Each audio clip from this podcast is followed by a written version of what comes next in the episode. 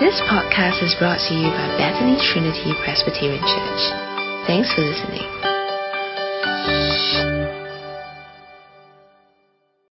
Dear Heavenly Father, you who know what we have gone through this whole week, the good and the difficult. Father, you are the one who knows what will happen in the week that's ahead, the joy and the pain.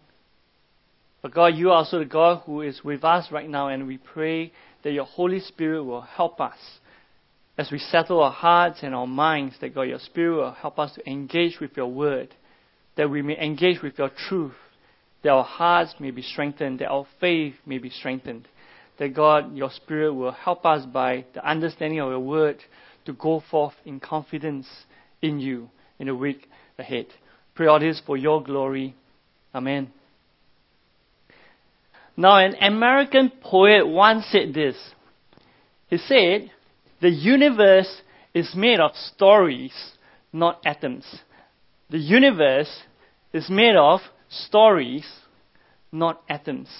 No, we grew up listening to stories. Do you remember some of the stories you heard? Or perhaps you tell your children if some parents are here. No, we grew up living through our own stories. Some of the stories bring smiles when we think about it. Others have brought pain and tears. And as we grow, as we grow old, we hope that at the end of the day we leave behind a worthwhile story. I hope that's what you want. That at the end of the day you will leave behind a worthwhile stories. You know, histories are built on stories, so are empires. The fame of great men and women are remembered by stories. The fame of ancient king is always told true stories. And often the stories of their war, campaigns, and conquests. About 190 years ago in 1830, there was a colonel by the name Robert Taylor. He uncovered an ancient prism at the ancient Nineveh, the capital of the ancient Assyrian Empire. In this prism, the great conquest by the ancient king Sennacherib was recorded. This prism is also called Taylor Prism. is now safely kept in the British Museum. Years later, another very similar prism appeared, and it was bought by the Oriental Institute kept in Chicago, given the name Oriental Prism. Then yet another very similar one was found again, and it was acquired by the Israel Museum. And you can guess it, the prism is named the Jerusalem prism. Now, these three ancient artifacts, they are ancient because they were dated back to 691 BC and 689 BC. They are ancient um, artifacts there, and they tell the stories, similar stories of the ancient empire in our human history. They recorded the war victories of the Assyrian Empire in the days of King Sennacherib. The prisms also inscribed Sennacherib's siege of Jerusalem itself and how he actually called Hezekiah, the king of Judah, a caged bird. So here's part of the translation in English of the Sennacherib's prism, and I'll read what it says to us. This is what it says. As for the king of Judah, Hezekiah, who had not submitted to my authority, I besieged and captured 46 of his fortified cities, along with many small towns, taken in battle with my battering rams. He goes on, I took a plunder of 200,150 people, both small and great, male and female, along with a great number of animals, including horses and mules and camels and oxen and sheep. And he goes on, as for Hezekiah, I shut him up like a caged bird in his royal city of Jerusalem. I then construct a series of fortresses around him, and I did not allow anyone to come out of the city gates.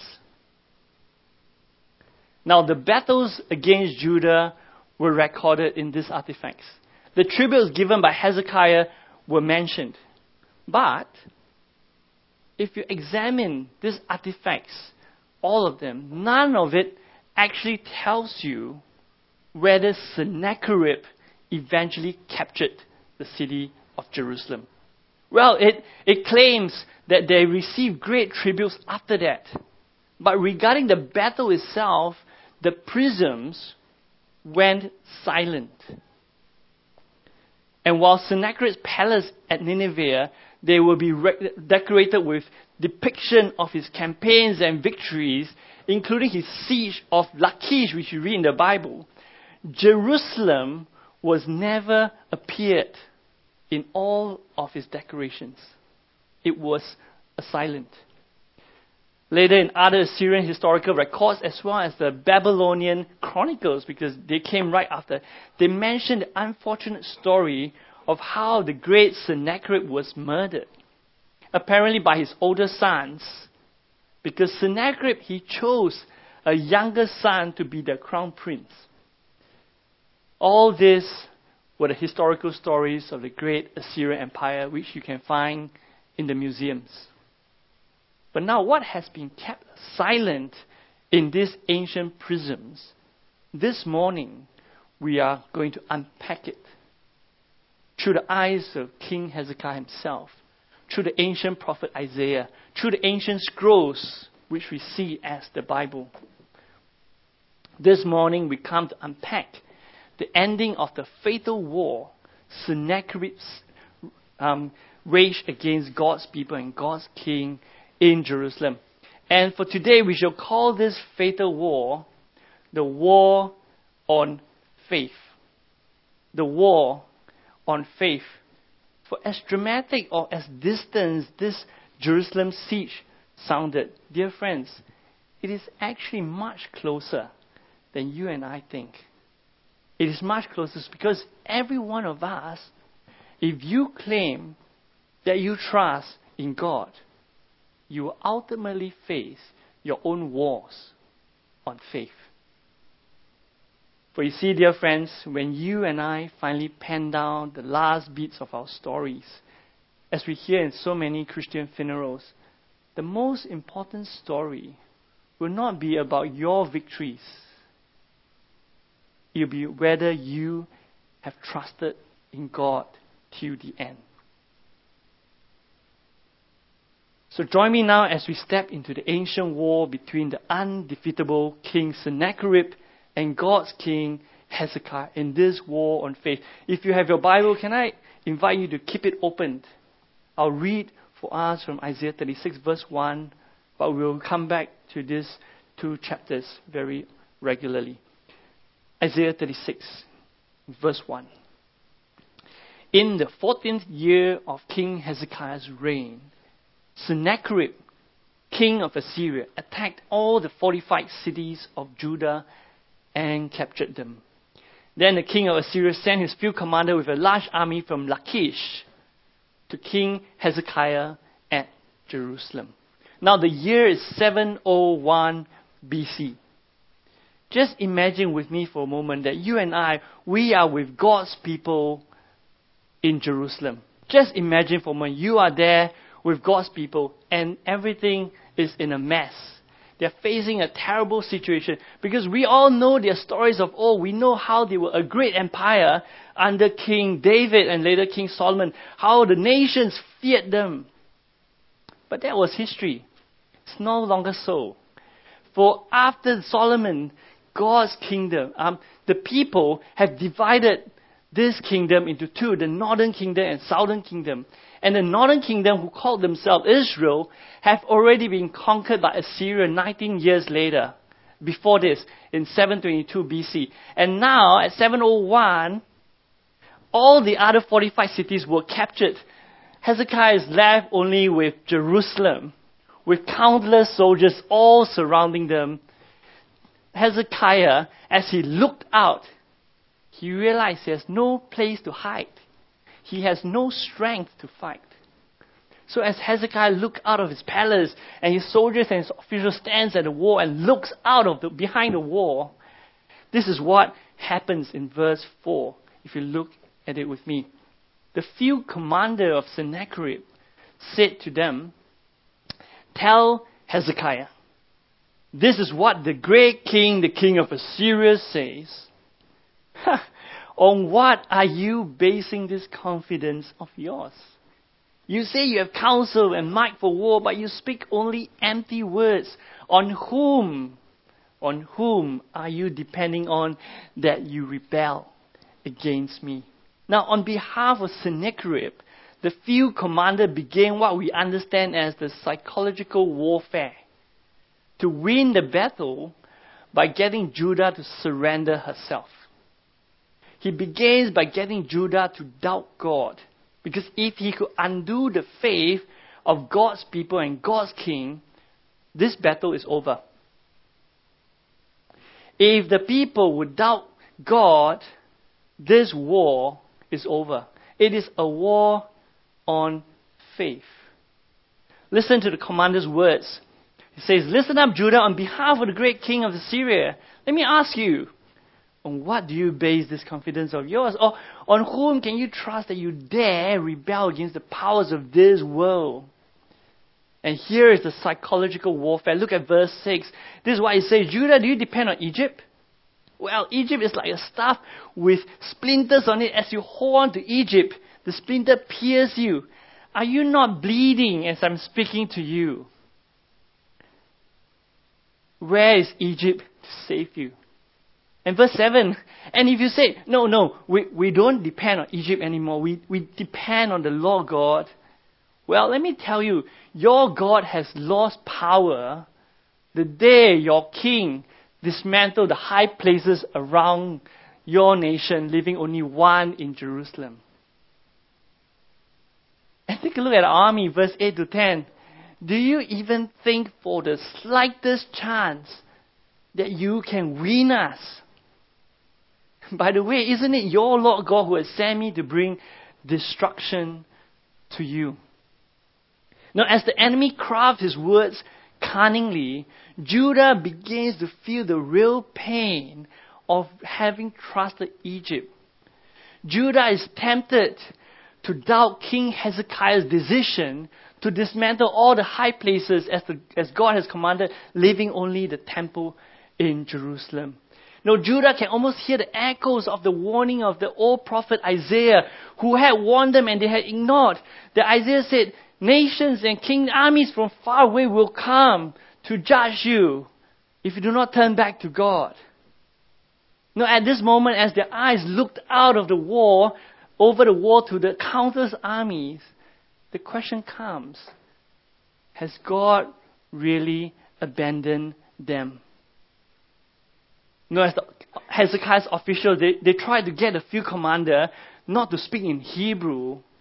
They fell even deeper into the trap. Because when the moment they say don't speak in Hebrew, the commander raised his voice. And he says in verse 12, the commander replied the officials, was it only to your master and you that my master sent me to say this thing and not to the people sitting on the wall whom, like you, will have to eat their own excrement and drink their own urine? Now imagine if you're still there with them, looking across the uncountable enemies across the wall and then the field commander continues in verse 13. He says this Hear, hear the words of the great king, the king of Assyria. This is what the king says Do not let Hezekiah deceive you. He cannot deliver you. Do not let Hezekiah persuade you to trust the Lord. Verse 16 Do not listen to Hezekiah. Now, as the enemy start to wage war between God's people and God's king and God himself, as God's people looked across the wall, suddenly the enemy threw a sweetener right across to them into their face. Verse 16. And he says this This is what the king of Assyria says Make peace with me. Come out to me. Then each of you will eat fruit from your own vine and fig tree and drink water from your own cistern until I come to take you to the promised land. As the people stood listening behind the wall, with this threat and then the sweetener coming, the enemy shouts again, verse 18 Do not let Hezekiah mislead you when he says the Lord will deliver you. No, dear friends, this is a war on faith, on their faith in God and in God's King. Do not trust your King who calls you to turn to God. Do not trust because no gods will deliver. Remember your northern brothers in Samaria, your northern brothers? They have added gods to their belts of ammunitions. Yet has any of those gods saved them? Verse 20 How then can the Lord deliver Jerusalem from my hands? No, the haunting voice of the enemy is relentless, exercising psychological warfare, which is really spiritual warfare. Your God, His King, they cannot save you. Turn to Sennacherib. Let him be your Savior. Let him be your King.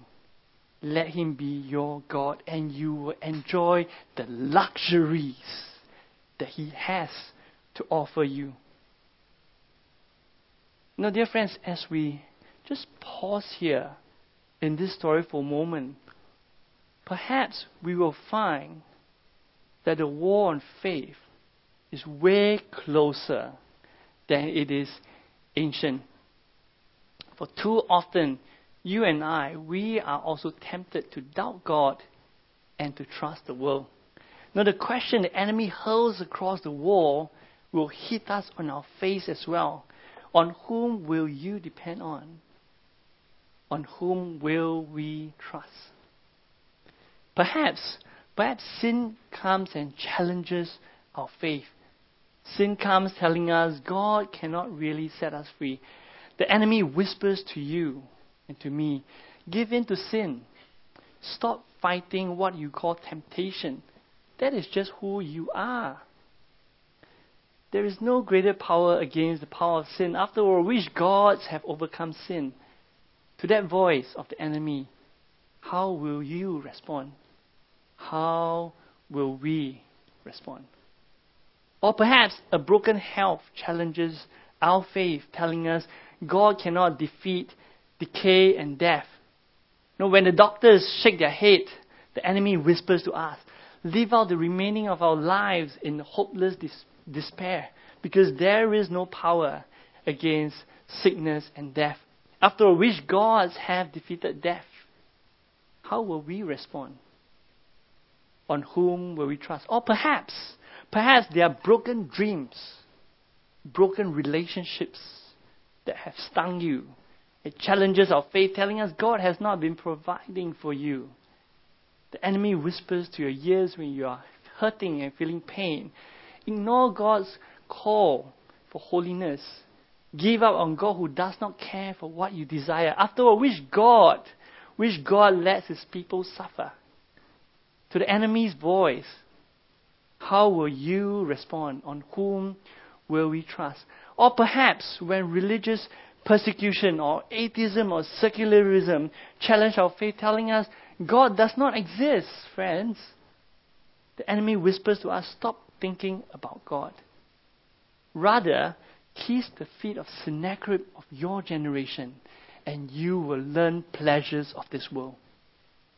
Let go of your God and His law, and I'll show you what is pleasure to the voice of the enemies, dear friends, how will we respond? No, friends, when are some of the occasions that you recognize that your faith gets threatened? It could be different from mine, it could be similar. When are the times that you recognize that your faith gets threatened? At those various crossroads where sickness or sin, when trials or temptation calls out to you, how will we respond? On whom will we trust? Let's come back to Isaiah 36 to see how God's people respond to these threats. Verse 21. Verse 21. But the people remained silent and said nothing in reply because the king had commanded, Do not answer him. Now, as God's people look at the countless soldiers and horses and chariots, they remain silent. the officials likewise. And they went to the king, who then went before the Lord. Hezekiah sent messengers to the Lord's prophet to intercede for the people before God. You know, in the, in the face of the horrendous threats, God's people and God's king, they did not respond immediately to the enemies. Instead, the people trusted in their king, and the king went before God and plead before God. Hezekiah, he acknowledges before God their desperate need for rescue. And then Hezekiah laid out this amazing request to God through Isaiah. And this is his plea to God. His plea to God is that God, would you defend your glory and save the remnants? Look at verse 4 of chapter 37. It may be that the Lord your God, Isaiah, will hear the words of the field commander whom his master, the king of Assyria, sent to ridicule the living God, and that he will rebuke him for the words the Lord your God has heard. Therefore, pray for the remnant that still survives. No, friends, what Hezekiah recognized about this spiritual warfare is crucially important for us. Because here's the thing any spiritual warfare that calls us to renounce our faith is first of all a challenge to the glory of God's name. Let me say that again. Any spiritual warfare that calls us to renounce our faith is first of all a challenge to God's glorious name. Whether an enemy calls us to sin, to be bitter, to be angry, to fall into despair, to reject God, the ultimate threat is a mockery to suggest that God is not good enough for us. That God is not great enough to save us, or gracious enough to forgive us, or glorious enough to be worshipped. Now, it is a call for treason to turn to a different God. So, any war on faith, dear friends, is a challenge to God's glorious name. It is against this threat by the few commander that Hezekiah cries out to God that God, would you rebuke the enemy's mockery and blasphemy and in the process save your people for your own name's sake? Now, in the face of the threats, Hezekiah's response was not to question or to doubt God, but to lean and depend on God even more recognizing that the threat was a spiritual war to turn God's people against God. And so, as Hezekiah pleaded, God replies. Do not be afraid, says the Lord in verse 7. Listen, when Sennacherib hears a certain report, I will make him want to return to his own country, and there I will have him cut down with the sword the Lord says, the enemy, they will head home. The king, he will die by the sword in his own land. No, dear friends, as we listen to this, do we recognize that spiritual warfare on our faith is always, first of all, an attack on God's glorious name? Do we recognize that? Spiritual warfare on the faith of God's people is always, first of all, a war on God's glorious name, to rob God's glory by calling God's people to turn away from God and worship something else or someone else. It is to make God's people believe that God is not faithful enough. God is not powerful enough. God is not good enough. May we learn as we hear Hezekiah's prayer and recognize what the war on faith is really about. So that we will not turn from God, but rather we will turn to God and lean even more on God when the war comes on you. Now, as we come back to chapter 37, verse 8, the war on faith comes in a second round. Now, God has promised, and so it happened. The tide of the enemy began to change. Sennacherib, he starts to lose ground. In fact, his field commander was forced to turn his attention to a more pressing battle facing King Sennacherib. However, because of his pride, King Sennacherib, in the face of other wars, refused to let Jerusalem go. So he sent a letter to Hezekiah saying, verse 10, Hezekiah, do not let the God you depend on deceive you when he says, Jerusalem will not be given into the hands of the king of Assyria. In verse 12, did the gods of the nations that were destroyed by my predecessors deliver them? No, while the field commander in chapter 36 threatens God's people not to trust their king, in 37, Sennacherib himself come and threaten the king not to trust his God. His argument is simple. He says, no other gods had power to stop him. Why should Hezekiah think his God is any different? On whom will you depend on, Hezekiah? Will you really trust your God to save you at this stage of the war?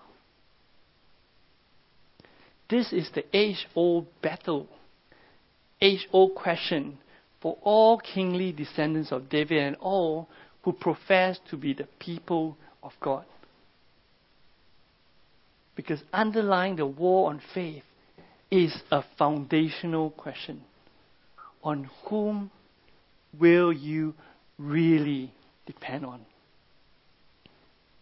Will Hezekiah, the descendant of David, trust that God is faithful enough to keep his promise, powerful enough to save the remnants? Will King Hezekiah be different from King Ahaz, who has turned his back on God in chapter 7? Chapter 7, verse 9, God gave this warning to King Ahaz.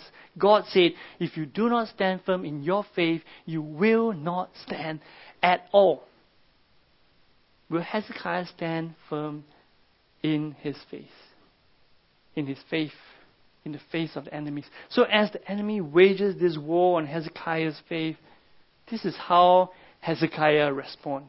Verse 14. Hezekiah responded by going to the temple of the Lord. He no longer asked through prophet Isaiah. He himself came and spread Sennacherib's letter before the Lord, and he prayed to the Lord God himself. Now, as he faced the frightening enemies and armies of Sennacherib, King Hezekiah finally sees clearly what this war is really about. This war is nothing to do with two kings fighting each other, two human kings waging war against each other. This war is really a war between a human king surrounded by arrogance against the living God surrounded by cherubims. This is a war between the arrogance of the created versus the glory of our Creator. Look at verse 16. He says, Lord Almighty, the God of Israel, enthroned between the cherubim. You alone are God over the kings, kingdoms of the earth. You have made heaven and earth. So give ear, Lord, and hear. Open your eyes, Lord, and see. Listen to all the words Sennacherib has sent to ridicule the living God. Now, dear friends, when the war is on faith, when the stick is God's name, the war is no longer about us.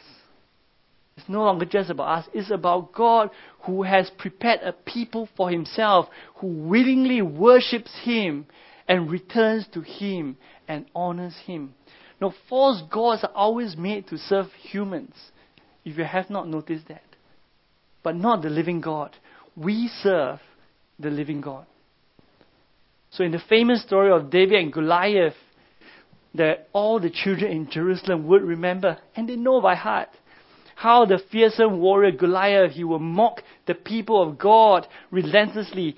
Goliath would curse God's people by the name of his gods, you the Philistine gods. You God's people will be shivering as he hears this giant coming day after day, mocking and taunting them, until one day, a young shepherd boy by the name David, the ancestor of King Hezekiah, he could not take it when he heard it, and he came forward and ran towards the enemy's line out of a righteous anger for God.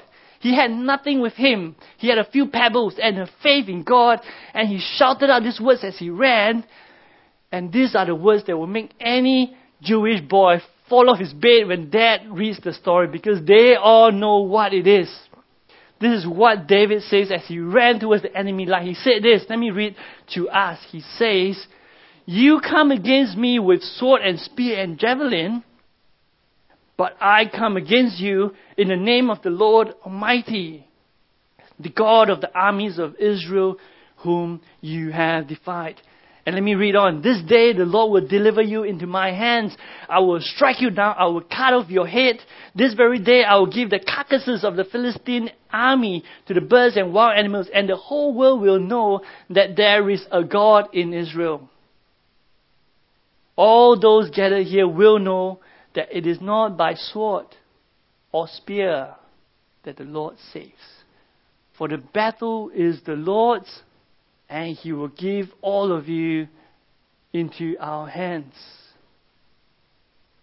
No, dear friends, the story of David and Goliath, the words shouted out by David that day, they were the foundation of the centuries old Jerusalem. Jerusalem was built on those words. It was built on that faith. Now, back in Jerusalem, King Hezekiah, the 13th successor of David as king of Judah at Jerusalem, he will reply as David did. He no longer simply cries for some rescue alone. He cries to God for God's name never to be defiled. Let's look at verse 18 to 20 with me. Listen to what Hezekiah says to God. It is true, Lord, it is true that the Assyrian kings have laid waste all these peoples and their lands. They have thrown their gods in the fire and destroyed them. For they were not gods, but only wood and stone fashioned by human hands. Now, Lord our God, deliver us from his hand, so that all the kingdoms of the earth may know that you, Lord, are the only God. Dear brothers and sisters, friends, the rest is history. Now, while the three Assyrian artifacts of Sennacherib's reign displayed in the various museums strangely kept silent, what really happened in Jerusalem. And Sennacherib's palace at Nineveh displayed all his victories, but never displayed Jerusalem as part of it. The Jewish historical records in Isaiah 37, in 2 Kings 19, in 2 Chronicles 32 fills in this gap. After Hezekiah's prayer to God, the prophet Isaiah came with a message of God from verse 21 all the way to 35. The story of the war on faith ends with God powerfully intervening to save Jerusalem. 185,000 enemies were put to death. Sennacherib the arrogant returned home defeated and years later murdered by his own children in the battle for his crown. As the Lord himself declared in verse 21, and then he closed in 35. The Lord says this Because you have prayed to me, concerning Sennacherib, king of Assyria. Verse 35. The Lord concludes, I will defend this city and save it for my name's sake and for the sake of David, my servant. No, dear friends, the people who trusted and put their faith in God that day, they were saved because God's name can never be blasphemed. God's glory can never be robbed. And God's promises to David are always kept. Now, as we listen to this up to this point, we may think this is a really nice historical story. But, dear brothers and sisters, friends, this account is not just a nice story. This account was recorded for us because the war on faith has not ended that day for the rest of humanity. It continues to this very day because you and I, we continue to hear the taunts of Sennacheribs of our time. We hear the external challenges calling us, give up our faith in the face of circular un- arguments with some underlying agendas or those catchy quotes in social media that mocks God or persecution from friends and family, perhaps your colleagues, or in some countries, our brothers and sisters, by political or religious warlords. And while the challenging comes to us relentlessly, the enemy throws in sweetness to lure us. Lure us with the garden of pleasure that we can embrace if we will only be willing to let go of God and His Word. To kiss the signet ring of the powerful but godless. Let go of God, and my world's pleasures are yours to enjoy, shouts Sennacherib. But at times, the war on faith comes, from, comes to us from within but our fleshly desires tempting us to give in to our greed, to our lust, to our pride, to our anger, to our bitterness, to disobedience. The voice of the flesh whispering to us, saying, God is not good enough to meet our needs. God is not gracious enough to care for you. God is not attractive enough compared to this world. God is not glorious enough for His name to be honored by His creation. Look at how comical and limited God has been portrayed in the movies, in literature, in conversation, in some human relationships. The war on faith is still going on, my friends. The war of faith is still going on on God's people today because the final day of judgment for the Sennacherib of every generation has not arrived. But yet, we can have all confidence and joy today because we too have a Davidic king who has put his trust in God. We have a king who has already won the deciding war in the temple. In fact, this king, his own body is the temple. And we know this king, our Lord Jesus, the son of King David, the son of God. When King Jesus comes into our world, the devil comes and tempts him and threats him. But no threats, no temptations have dampened the slightest bit of the trust and the love Jesus has for God the Father. Jesus was totally obedient to the Lord, to God Himself such that Philippians 2 tells us this. You are familiar, many of you are, with what Philippians tells us about Jesus. He was in very nature God. Yet he humbled himself by being obedient to death, even death on the cross. And so God exalted him to the highest place and gave him the name that is above every name. That at the name of Jesus, every knee shall bow in heaven and on earth and under the earth, and every tongue acknowledge that Jesus is Lord to the glory of God, the Father. And this is good news for us. Because we have King Jesus who is not just obedient for a period of time, he was obedient even unto death. Jesus interceded for us, for our sins. In fact, Jesus said He is the temple and He is also the sacrifice. He comes to pay the price for our rebellion against God so that by His blood we are saved.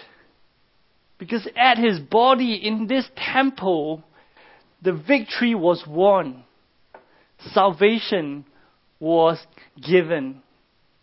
All we have to do right now is to keep trusting in Him and to keep holding on to Jesus until our King returns. The victory has already been won. The judgment is soon to come. So in Jesus, there's no sin that God will not forgive. There's no brokenness that God will not mend and heal. There's no death that God will not raise. There's no promises that God has given to you in Jesus that will not be fulfilled. For His name's sake, for Jesus' name's sake, God will save the king's people and God will establish the city of Zion, the future Jerusalem. The enemy's judgment has not arrived, but it will. So, dear brothers, sisters, and friends, as we conclude today's two chapters, I have these two call for response for us. The first call is this Will we choose to trust Jesus as our King today and live the story of faith?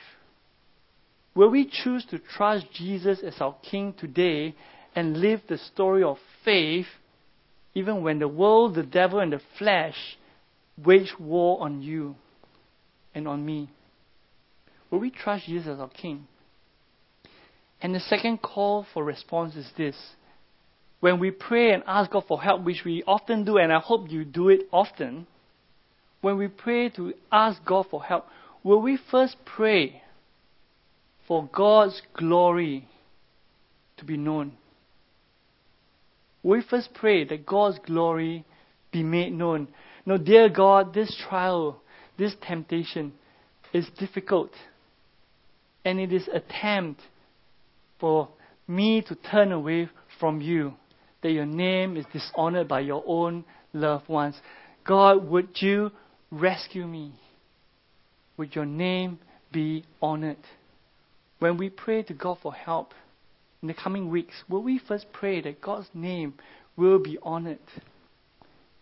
And that God will keep us trusting in His promise given to us in Jesus. Because a prayer that's declared in faith is really the way to deal with the harsh realities of life. A prayer declared in faith in God is actually the way to deal with the harsh realities that the wars on faith throws at you. No, dear friends, we grow up listening to stories. We grow up living our own stories. And whether we are 18 or 8 or 80, whether we're 24 or 42, we all hope that when we die, we leave behind a worthwhile story. And I hope you do, that you want to leave behind a worthwhile story. But the question is this what kind of story? Will you leave behind a story writing about all your achievements and silent about your failures, like Sennacherib? Or will you leave behind a story of faith that you have clung on to the king who is coming back for you? Because if you live a life of faith, the Bible tells us when death comes, our story was is going to be a comma. Because when King Jesus returns for the future Jerusalem and for his people, our story continues from there. What story will you write for your life? Let's pray and ask God to help us. Father, we thank you for Isaiah 36, 37. We thank you for this historical account that is not silent, but is written for us. We thank you that Hezekiah trusted in you and the people trusted in their king. And so, Father, help us today because we rejoice that our King Jesus trusted in you. And so, Father, we pray that you help us to trust in our King. Because we know that the victory has already been won at the temple in his body. And the judgment will soon come for your enemies. But those of us who do not climb over the wall and hug the ring of Sennacherib, but those of us who keep our faith in our King who died for us. Father, we know that the promised land, the Garden of Eden, as you have said in Revelation, will be given to your King, our King's people. Pray all this for your glory and for yours alone. Amen. Thanks for listening to this podcast brought to you by Bethany Trinity Presbyterian Church. For more information, visit us online at busypc.sg.